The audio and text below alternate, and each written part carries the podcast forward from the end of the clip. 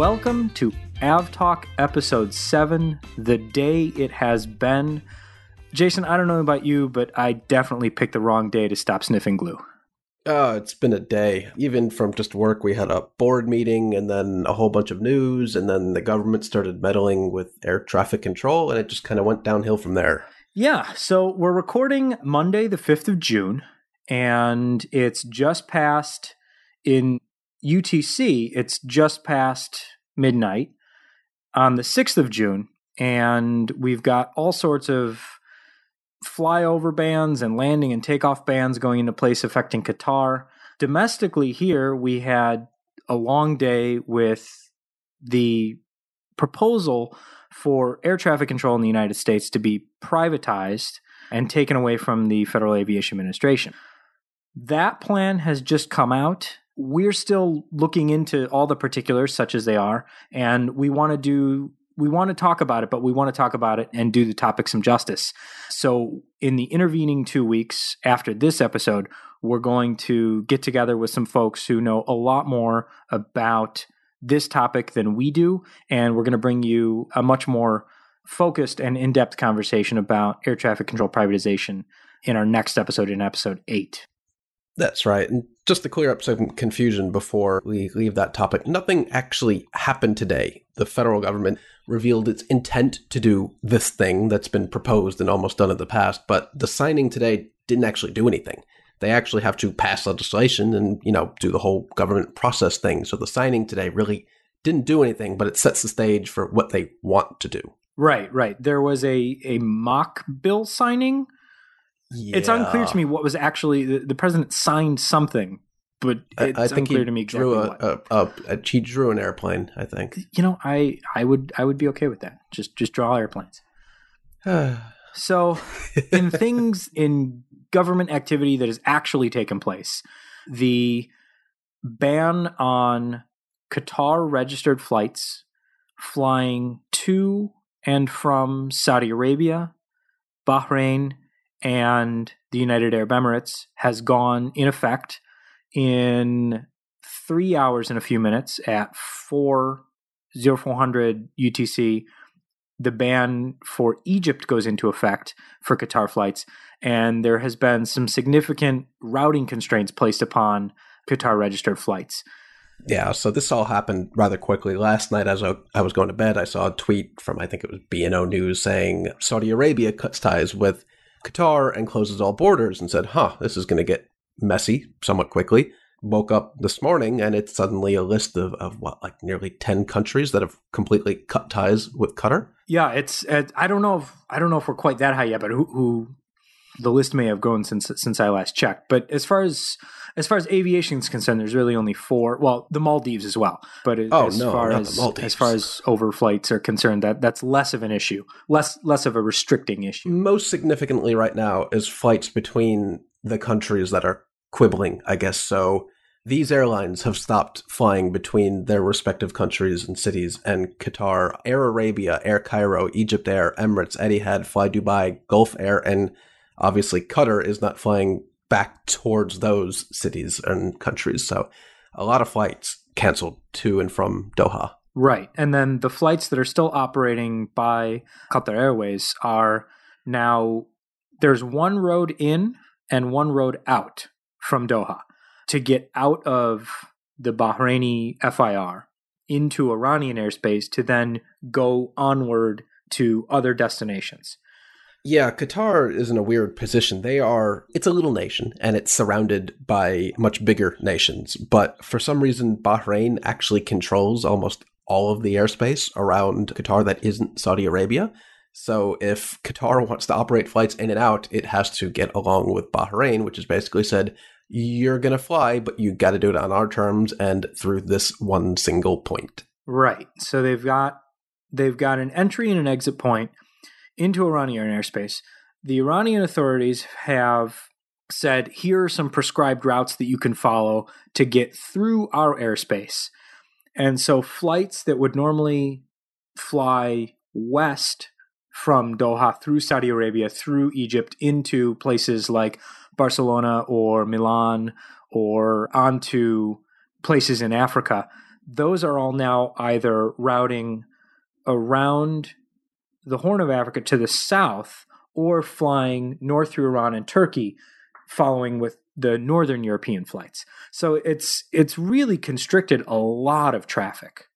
Yeah, so we're watching this one flight, Qatar 1332, from Khartoum to Doha, and it is flying south through Ethiopia, then through northern Somalia, then off the coast of Yemen, because I think Yemen is also not happy with Qatar. Yeah, but that's not new.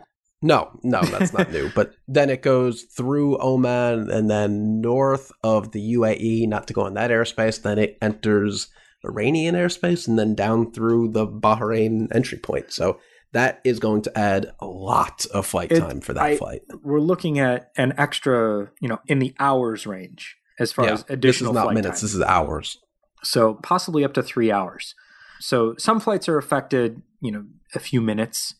You know, the the long haul flights that would normally fly a different exit from the Bahrainian FIR through Iran up through Turkey. They're taking a little bit more of a an easterly route, and so that's affecting flights up a few minutes. But flights to Yeah. Africa, those we're looking at hours, and and we don't know what's going to happen with Qatar's flight to Rio.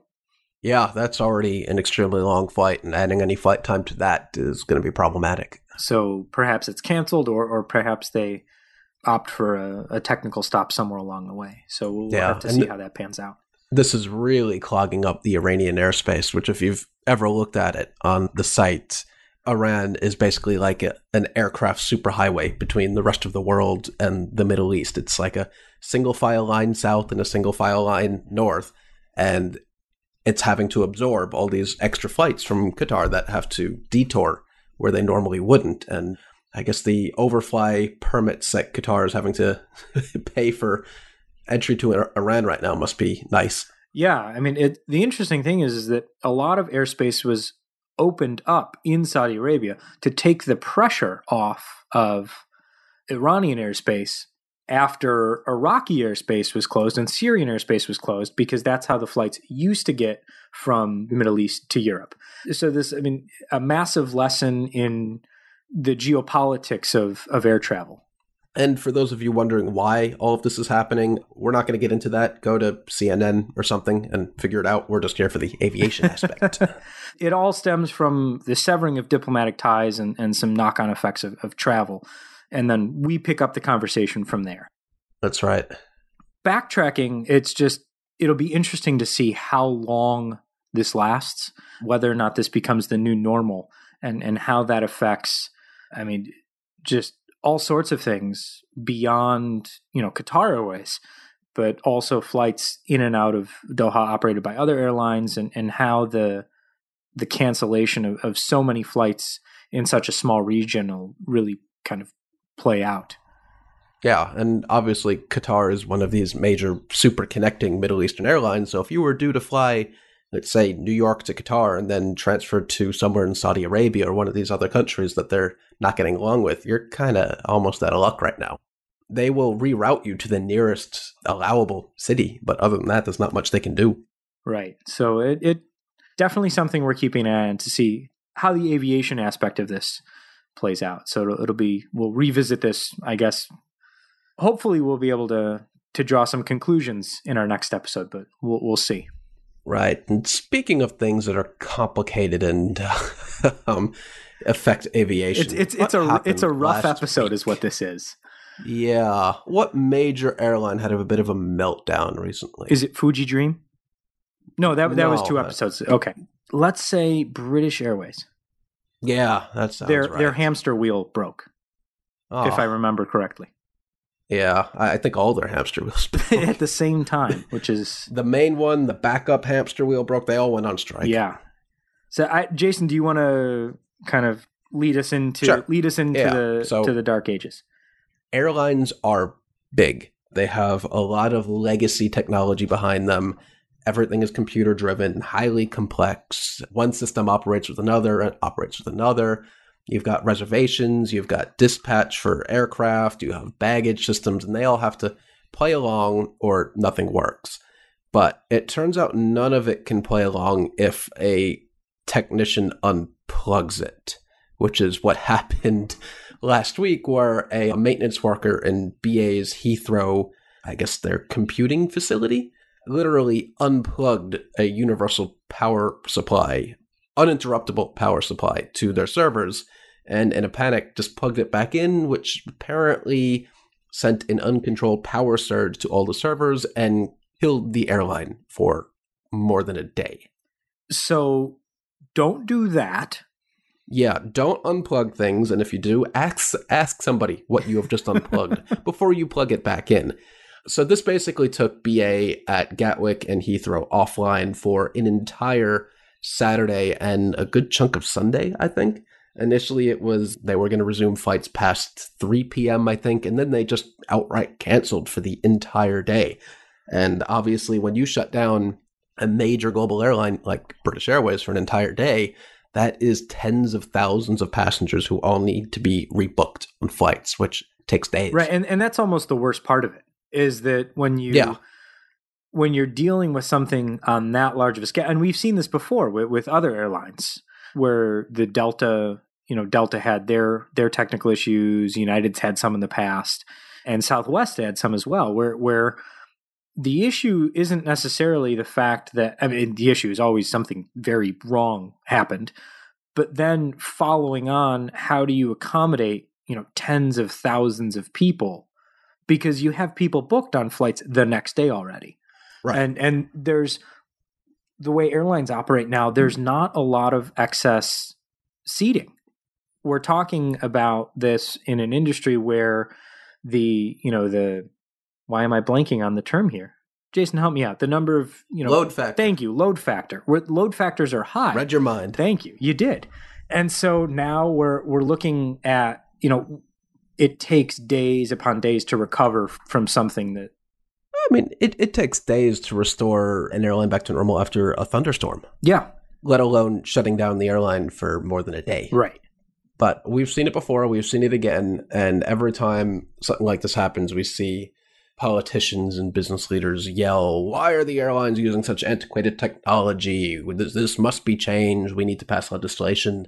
And I think they sometimes forget how large and complicated of machines airlines are. Yeah, and that's one massive part of it.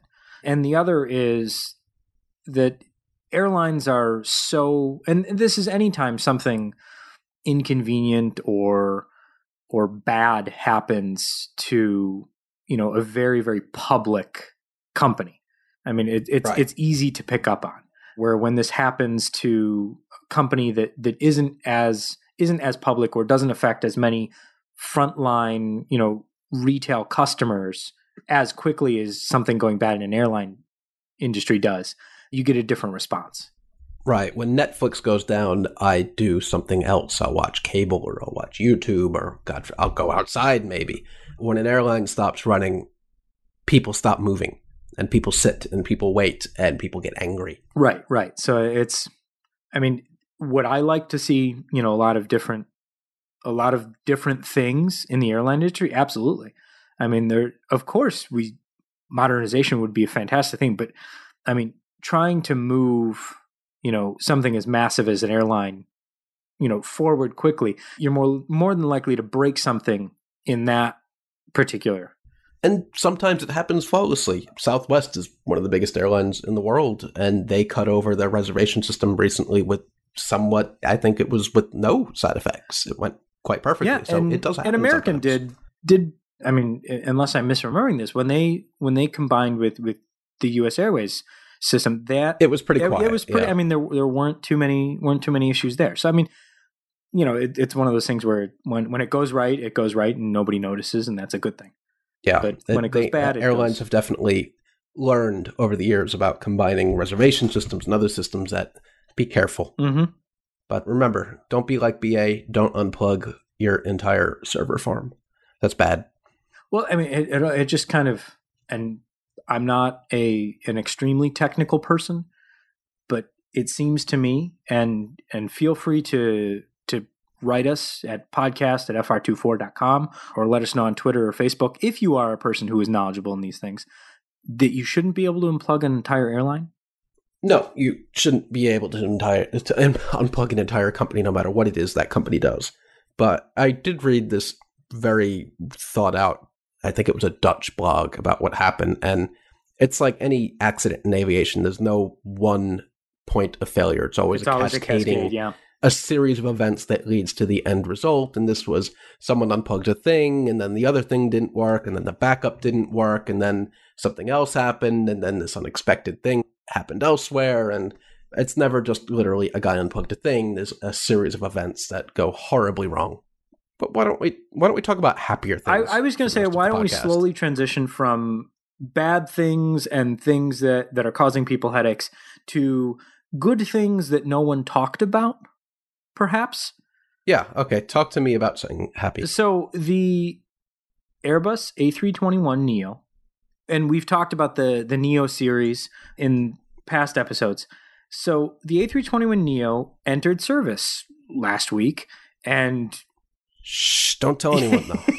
the and we we mentioned this briefly in, in in a previous episode where Virgin America ordered the A321 Neo, was the launch customer, it entered service, and not a peep from the airline. Because in the intervening time period from when they ordered the plane to when it was delivered and entered service, they were purchased by proudly all Boeing Alaska, which brought an Embraer E175 to Paine Field today, where Oh, Boeing is all sorts of irony going located to launch the new passenger terminal. So I think there was one tweet from Virgin America about the 321 It was- Neo. I think it was like half a tweet couple. when they took delivery. They didn't from even. I don't even think they mentioned the revenue flight. No, and remember, this isn't just Virgin America's first 321 Neo. This is the first ever 321 Neo in commercial service. And the design of it was locked in probably several months or probably years ago. And it is fully kitted out as Virgin America would have done an aircraft. So there's nice seats, power outlets, seat back entertainment, Wi Fi, nice cradle recliner seats up front. It is the opposite of what Alaska will put on their aircraft, which is just seat and power outlet. So these will be sticking around for a while. They're not going to get rid of them, but Alaska doesn't really want to talk about them too much. Or at all, really. Yeah, or at all. They're there. They're flying Transcon for Virgin America right now. The first route was SFO to DCA and back. Yeah. It'll make its way into some other markets like JFK and I think Boston. But yeah, it's it's out there, but you'd be hard pressed to find it. I thought it was at least worth a, a single mention, you know, but apparently they're really.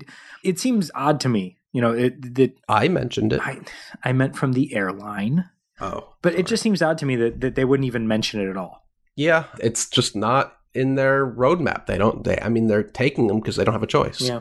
It's like, here's a delicious cake that your predecessor ordered. Would you like to eat it or put it in the fridge or freezer? Well, put it in the freezer. Let let someone else deal with it. I would like to eat the cake. should eat it. Eat it. Light the candles and celebrate. Okay, fine. Yeah. Twist my arm. Well, okay. What else we got? That's good news that nobody talked about. Now, some good news that that I would love to talk about. We installed new receivers on polar bears in the past month. polar bears. polar So they have a, a collar with an antenna sticking out of it. if if wishing only made it so. So May was our we had our a single day record, 182,790 flights tracked in a single day, which is That's kind of a lot. Kind of a lot. And if that's happening in May, I can only imagine what July and, and August will be like because those are much busier months. So that was an impressive feat, I think, and I hope other people do too. But we also installed two really cool receivers one in Pond Inlet, Canada, and the other in Hopen Svalbard, Norway. Of course. I mean, who hasn't? And and if you're unfamiliar with either of those locations, that's fine because most people are. So Pond Inlet is far far North Canada. when you reach the end of the world, keep going another couple hundred miles and you will end up in Pond Inlet. Correct. Population is 1,600. It, I mean it, it's it's actually quite, you know, it, it's it's got people. It's got people. So it, basically, you you go halfway up Greenland and make a left, or just go due north from Ottawa and you'll get there. It's beyond Iqaluit or I hope that's we're, we're going to have to figure out how to pronounce that eventually. Where the the now famous Swiss diversion happened, where they replaced a, a GE ninety engine in negative thirty. So that's that's a really cool, really cool new receiver. And then the other one on Hopen is on a tiny sliver of an island south of the the main kind of Svalbard island area. It's like a nothing. It's the kind of thing you look out the window when you're at 32,000 feet and say, oh, look at that. Oh, it's gone. Yeah. It's tiny, but it has it has a a small settlement there that is now hosting a receiver. So it's adding coverage on the the northern ends, kind of as a as a supplemental until we you know continue to move beyond that. And hey, Pond Inlet does get flights every now and then. I mean, nothing commercial, but they have supply runs in the summer when you can actually get an aircraft Well, there. there you go. Yeah. So ho- hopefully one of those are. vegetables, milk. They're flown in from Montreal. Cool. We should probably find one of those flights. We'll do our best it. to find one. We, I mean, I would love to get on one of those flights. That would be fun. Oh, they have a website, pondinlet.ca. Cool. Well, visit if you're your looking leisure for a vacation destination, yeah. and enjoy. Of course, I went to their website and the header picture is a hockey rink, Well, I mean, naturally. there you go. so, what else happened in the last couple weeks? The Air Canada photo flight that was pretty cool. So, Air Canada, like we talked about, God, that was like episode one or something, has a new livery. Mm-hmm. And when an airline rebrands, gets a new livery, they have to update all their literature, all their backgrounds on the IFE. The plane you see on the screen is it's an actual photo of the plane. Usually, it's not just CGI. So they actually have to take the plane in the new livery up in the sky and take pictures of the damn thing. And so they did. And John Ostrower, Not once, but twice. Yeah, not once but twice. And and John Ostrower, who was a guest of the program a few episodes ago, was lucky enough. And, and Jason, we're not jealous at all. We're not. We're not. We're not jealous. at No, no, no, no, uh, no, He was. no, not at all. He was lucky enough to fly jump seat on the flight deck of the the 787 that Air Canada took up, along with the Wolfe Air Learjet, and they did all sorts of things that, if it was a regular passenger flight, passengers would be very upset about. Yeah, I've been on one of these flights, not a, a photo flight, but a delivery flight where we did flybys of some islands, and it, it's pretty intense when you're on board these things that are doing high banking maneuvers that make the, the flight computer yell out overbank and all sorts of fun things that you will never have on a commercial flight. Yeah, if you hear those on a regular commercial flight, not so good. But on no, a photo a flight, problem. very good. Yeah, and Vancouver, especially that part of Canada, is absolutely beautiful. Yeah. But they basically just take it up for a few hours, do some fancy turns, do a lot of formation flight with the Learjet with the special pod mounted cameras, and they have like a periscope and all sorts of fancy things outfitted to the Wolfe Air Learjet. And they were instructed, obviously, not to sit in any of the window seats so you don't see like Yeah. John Ostrower waving in the IFE background image. you know what? I, I had never thought about that, but I Neither did they. They they sat in a window seat and they were told, "Hey guys, can you not sit in the window?" that makes perfect sense. Somebody was thinking ahead. Yeah, well, I mean, you know, Wolfe Air's been doing this for how many years? I'm sure they've gotten, you know, But if they know about it, it must have happened. well, once. and, and it will be our duty to to find out where that happened and find that. and publicize it. So the next time you are on an Air Canada flight and you see the screen has a picture of one of the new airplanes in scenic Vancouver, that's not CGI. That's a real, very expensive photo shoot. But worth it. Oh yeah, every penny or whatever they use in Canada. I, I still think they have pennies. Or did Oh, they? right. Did Canada get rid of the? We're we're getting off topic. I, I think yeah, no, I don't want to get into that. that's that's a different podcast. yeah, search iTunes for whatever that might be. Did Canada get rid of the penny podcast? So let's stay cold and head over to Russia. Ah, speaking of cold, Siberia. So Russia has. I mean, Jason, you can. You're much more well versed in the the mid-sized Russian aircraft market than I. Yes, I do have the Wikipedia page open, so I'm now an expert. So, yeah, this is a kind of a rare time in aviation where we're getting a lot of new clean sheet aircraft. So, a couple weeks ago, we had the Comac C919, which was a pretty spectacular and trans- surprisingly transparent first flight. And out of Russia, we have the MC 21, which is a competitor to your typical 737 or Airbus A320. And that also recently had its first flight, but it was a very different tone than the Chinese C19 919 first flight. It was pretty sudden, very, I, I don't want to say covert, but it wasn't very public. There was no live stream of it. There was no real. To notice. the best of my knowledge, there was no prior announcement. No, it just kind of happened. Right. This aircraft, the first test aircraft 001, doesn't seem to have ADSB installed. The test flight was atypically short. Not to say that anything was wrong, it was just a short flight, only 30 minutes and only an altitude of, according to John Ostrower's CNN article, only up to 1,000 feet. I'm sorry, 1,000 meters, 3,300 feet, which is pretty pretty low. Yeah, I, I mean, I don't know what to make of it yet because I mean, there's just been so little information that, that I've seen. But it's hopefully something we'll get to see a lot more of and hopefully get some ADSB on it or at least some sort of tracking so that we can Be able to track the So that thing. we can yeah, so we, we don't even know if it's flown again. It may have flown again and we just don't know. Yeah, I But Mm. this, yeah, maybe. It, Who knows? as far as flying goes, I mean, it, it's kind of a big shrug. But it, as far as the development of the aircraft, it, it's you know, first flight's always a major milestone. Yeah, it, it's kind of a big deal for Russia. This is their, like I said, 737 A320 competitor, which there hasn't really been a, a Russian jet of that size for a long time. We've had the Sukhoi Superjet, which is more of a, a smaller 100 seat regional jet and hasn't sold spectacularly well. You're not going to find that much out of really Eastern Europe and Interjet in Mexico. But this thing has the potential to be a, a big deal. Yeah, so we'll follow it if we can. I, I guess is at, at this point what we're talking about. Yeah, pretty much. So, and new aircraft that have not yet flown. This week, we saw the rollout of the Stratolaunch, which is the world's largest aircraft right now. Yeah, it's pretty big. So back on Wikipedia, oddly, they have this wingspan comparison that they, they keep adding aircraft onto.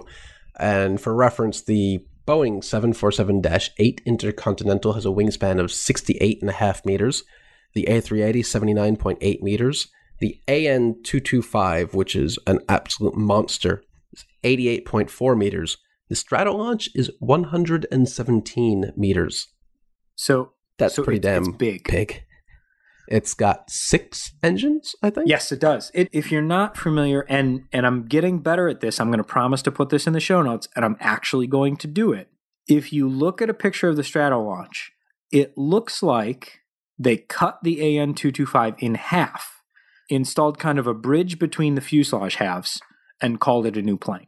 Yeah, pretty much. So I will put a picture of the AN225 in the show notes, and we will link over to the Stratolaunch so that everyone can make their own judgments and, and hopefully agree with me. It kind of reminds me of the Virgin Galactic White Knight for some Yeah, reason. yeah. I mean, well, it it has the same it has the same purpose. I mean, it's the Right. the idea is that it's not a passenger aircraft or anything like that. But what what's going to happen, at least the idea behind this, and hopefully it does, is that the the Stratolaunch will be used to launch things, you know, beyond the stratosphere Into space. into space. So hopefully we get to see that thing flying soon, and hopefully it has ADSB, which Right, would be so- great. The point of this thing is that getting things into space is expensive. Rockets are expensive and have a tendency to explode along the way. So if you can get cargo into the stratosphere, I guess, and launch it from there, it's a lot easier than launching a rocket from ground level. Yeah. And just apropos of nothing, Elon Musk, if you're listening to the podcast, if you could put ADSB on the SpaceX rockets, Forget that. Take me for a ride. I want to okay, go on this th- thing. But I'm I'm I'm Yeah. starting small. Just I, Oh, th- I think that okay. would be great. We and Small favor and we, then work our way. Up. We get up. requests for that all the time, and, and, and there's nothing I can do about it. But I would love it if it happened. So just yeah, that's my you know plea into the universe. And that would be fun. Where is this thing now? It's in the Mojave. Okay, I see. Yeah, so it, it's hopefully. I mean, we, we've got good coverage there, and we've been following the Virgin Galactic White Knight flights and things like that. So hopefully, we can follow it once once we're there. Yeah, watching Virgin Galactic's, I guess the powered aircraft and the glider take off at the same time and then separate on flight radar is pretty fascinating. yeah, I I've been having a lot of fun watching uh, watching that. As what are the two called? It's White Knight, White Knight and Two, and then it's Spaceship Two or VSS Unity is the That's right. That's it. the new spaceship. Cool. So, and in the show notes, I will put a link to that. I'm making a note so that everyone can can follow those along. Send all complaints to Yes, Ian. at podcast at fr24.com. And go on iTunes if you like the podcast, or if you don't like the podcast and you want to tell us what you don't like so we can make it better. Go on iTunes, leave us a review, give us a rating so that we can continue to make the podcast better and we can expand our listenership to to a wider audience. People that that might be new to aviation, people that are looking for a place where where they can hear two giant aviation geeks talk about planes and more every couple of weeks. And we really like doing this. We're having a lot of fun. At least I'm having a lot of fun. Jason, Yes, much fun. Jason's having. See, I, am you know forcing him to say that, but I think we're having a lot of fun. So yes. we want to keep having we, fun. we are we are listening to your feedback. We're definitely jotting down all your great ideas. We only have so much time each show, and we only have so much knowledge in our brains. So if we get a good topic, we want to do it right, and we want to get someone on the show that knows what the hell they're talking about. And speaking of that, in our next episode, we're going to go talk to people who know a lot more about ATC privatization than we do, both in the US, and we'll, we'll try and get some folks who know the system from elsewhere where it's actually happened, like the UK and Canada. And we'll hopefully bring a, a very good, lively discussion in our next episode a few weeks from now. But until then, thank you so much for listening. Leave us a review, give us some feedback on iTunes. We'd love to hear from you, and it helps people find find more great content that we're trying to create to grab more people and bring them into avgeekdom. So help us with that. Thanks for listening. I'm Ian Petchenik, and I'm here with. Jason Rabinowitz, and thanks for listening, everyone. This has been another episode of Av Talk. Thanks so much. Bye bye.